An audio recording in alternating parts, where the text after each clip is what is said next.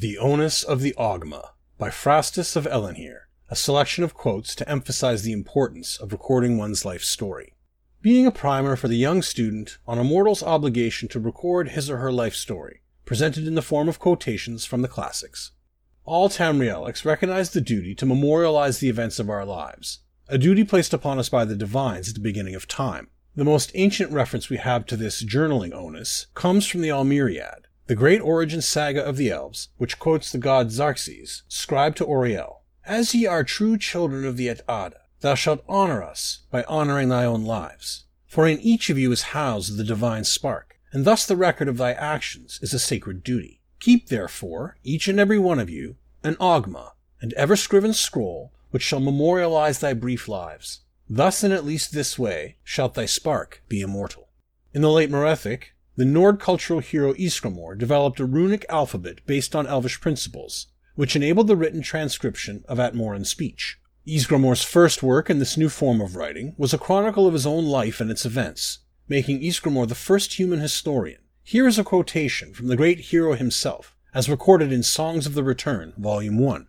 Then, though I did feel a great ire against the perfidious elves, and desired nothing more than to hie me hence to Ylkirfic and take ship back to Tamriel, where I could try the edge of Wuuthrad against their all too many necks. Yet I had beheld during my captivity that the wily elves possessed much learning and knowledge, though they put it to ends both vile and dishonorable. And I bethought me that to defeat the elves and scour them from the land, it would be well if men also did wield such wisdoms. Therefore I strung long launcher with the woeful bowstring and sought the marshes of the east, where dwelt Faldrosta, the great snow goose, and I slew her with a hawk-fletched dart and plucked of her a great quill, which I used to write down my speech as I had seen the elves do. And I vowed that henceforth all men would record their ideas and thoughts, just as Shor carved a record of his victory over Snega into the side of Shivering Glacier. And in this way would the best ways of killing elves be preserved.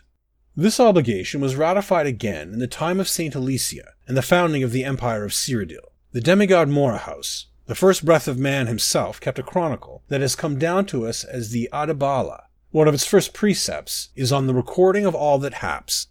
Then Morihaus snorted, and spake fiercely against the non-scriptionists, saying, Are then the deeds of the Paravant to be forgotten by the men of Hensior? Are the crimes of the Saliache to be erased, so that the seven pretexts for mayhem shall seem all unjustified? Nay, by Akatosh! Nay, by the Dragon of Duration, who gave us time, so that events could unfold in a sequence, and thus be recalled as they happed.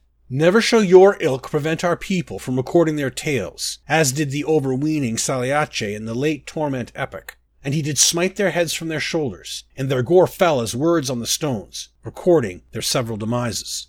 So, students, do not groan and complain of the burden, carping and caviling when your parents and teachers ask you if you have written today in your journal, because to do so is a right for which your ancestors paid in blood.